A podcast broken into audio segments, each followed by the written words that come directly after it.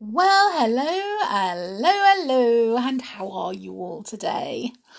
Oh my goodness, we've had a very exciting morning so far in our house. Um, it's my little girl's birthday today, so she woke up very early, very excited, and oh, and the excitement was contagious. It spread between all of you, all of us. So, yes, we've had a very, very exciting morning. Opening presents and oh, before getting her off to school. She likes going to school on her birthday because they sing happy birthday. so she's looking forward to that. Oh my goodness. So I have to sing happy birthday. I can't believe she's nine. She's making me feel so old. So I have to sing happy birthday to her. So, happy birthday to you. Happy birthday to you. Happy birthday, dear summer. Happy birthday to you. Love, mummy. so, have any of you got your birthdays today? Yes? No? Are you sharing the birth? Day's girl's birthday. Oh my goodness. She's had loads of presents, loads of clothes, which is what she asked for, and also a little mini greenhouse, which she loved. She thought that was absolutely wonderful. So, that's been our day so far. And then tonight we're having a birthday tea with cake and then at the weekend, oh my goodness, I promised her she can have three friends to stay, sleep over, a birthday sleepover. So I've got my three children plus another three children. So that'll be six children. Oh, my goodness me. It will be a very noisy household. but up until then, we are going to read a story. So, we're going to read chapter 11 of The Enchanted Wood because we want to know who was in the house. Well, we know who was in the house, but they don't, do they? They don't know whether it was an enemy or a friend. So let's find out. Chapter 11 More and More Surprises. There doesn't seem to be anyone here, said Beth, cautiously looking around. Well, who lighted that candle? asked Moonface, his big round face looking anxious. We didn't leave it burning. Suddenly the father bear gave an angry growl and pointed to his chair. Who's been sitting in my chair? he said. Oh, and who's been sitting in my chair? said the mother bear, pointing to hers. And who's been sitting in my chair and broken it all to bits? squeaked the baby bear in tears. Beth giggled. this sounds like the story of the three bears coming true, she said to Franny. They'll talk about porridge next. And they did. Who has been eating my porridge? said the father bear angrily. and who's been eating my porridge? said the mother bear. And who's been eating mine and gobbled it all up? wept the baby bear, scraping his spoon around the empty plate. It's all very mysterious, said Moonface. Somebody lighted the candle, somebody sat in the chairs, somebody ate the porridge. But who? Well, not me this time, said Goldilocks. I was with you all the time we were snowballing, wasn't I, Bears? You certainly were, growled the father bear softly, patting the little girl on the back. He was very fond of her. I wish we'd found poor Joe, said Beth. Whatever will he be doing in this horrid, cold land? Do you suppose we ought to go out and look for him again? said Franny, shivering as she thought of the ice cold wind outside. No, said Moonface decidedly. No one is going out of this cottage again till we're safely in the wood at home. I'm afraid we can't possibly rescue Joe now. What's that noise? said Goldilocks suddenly. Everybody listened. Somebody was snoring softly in the next room. We never thought of looking there, said Moonface. Who can it be? Shh, said Goldilocks. If we can catch him asleep, we can hold him tight and he won't be able to get away. But if he wakes up, he might be fierce. They tiptoed to the door of the bedroom. One by one they squeezed through. Who's been lying on my bed? said the father bear in a growly voice. Shh, said Moonface. Who's been lying on my bed? said the mother bear. Shh, said everyone. And who's been lying on my bed and is still fast asleep there? said the baby bear. Everyone stared at the cot. Yes, there was someone there. Someone covered in white. Was it a polar bear? It's a white bear, said Moonface, half frightened. Let's lock him in before he wakes, said the father bear. He might still think we're enemies. They all rushed out of the little room and slammed the door shut with a loud bang, locking it behind them.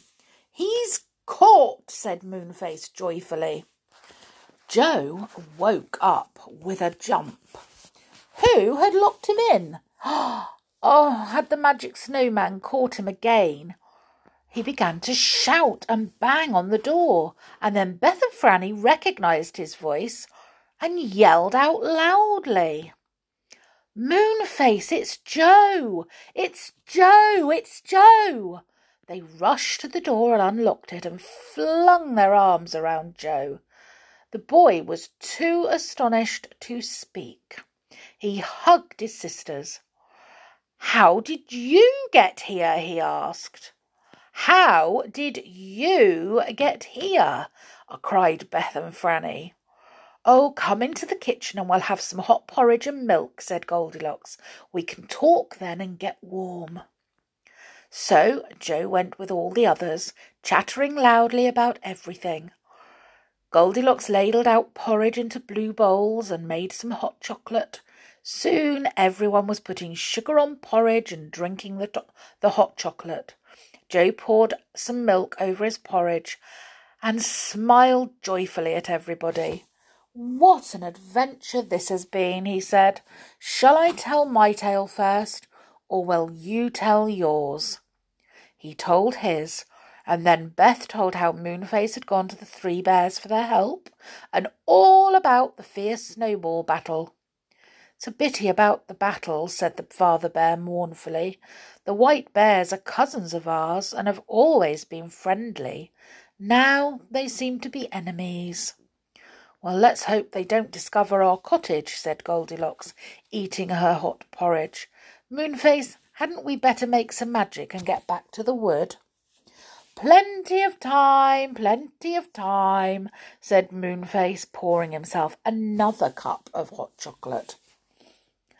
But, you know, there wasn't plenty of time, for just at that moment, Goldilocks gave a scream and pointed to the window. Someone looked in, she said. Don't be silly, said Moonface. I'm not, said Goldilocks. I tell you, somebody looked in. Who could it be? The handle of the door is moving, yelled Moonface, and he leapt to the door. In a flash, he had locked it and bolted it.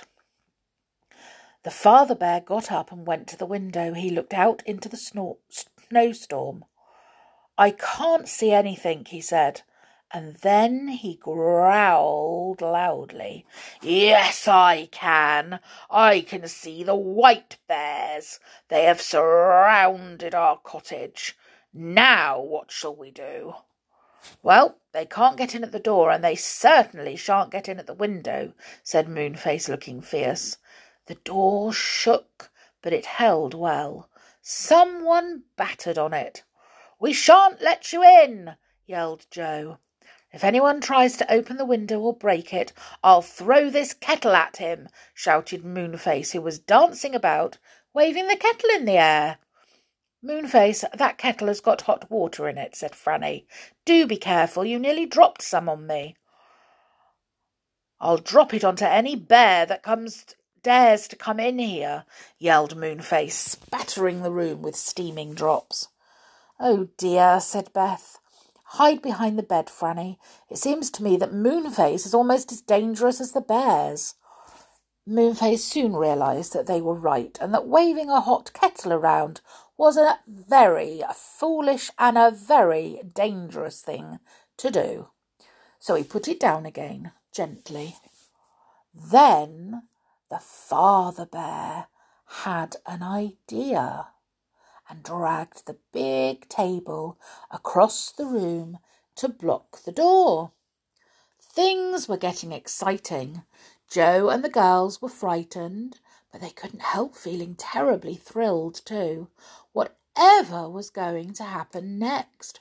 Oomph! Oomph! boomed the big bears outside, but they couldn't get in at the door or window. But they found another way. The chimney was wide and big, for the fireplace was one of the large, old fashioned kind and needed a wide chimney. One of the bears climbed up on the roof, followed by three more. The first one slipped into the chimney. Down he went. Whoosh! Down went another and the third, and the fourth. They landed with a crash onto the big hearth and hurriedly jumped away from the flames of the fire. Surrender! they cried to the startled children and bears. Surrender! The magic snowman is outside. Let him in. Oh my goodness. How awful. I bet nobody thought they would come down the chimney. Do you think they might be related to Santa Claus? I thought only Father Christmas went down chimneys nowadays. So, what do you think they will do? Oh, do you think they have to let the snowman in and they'll have to stay there forever?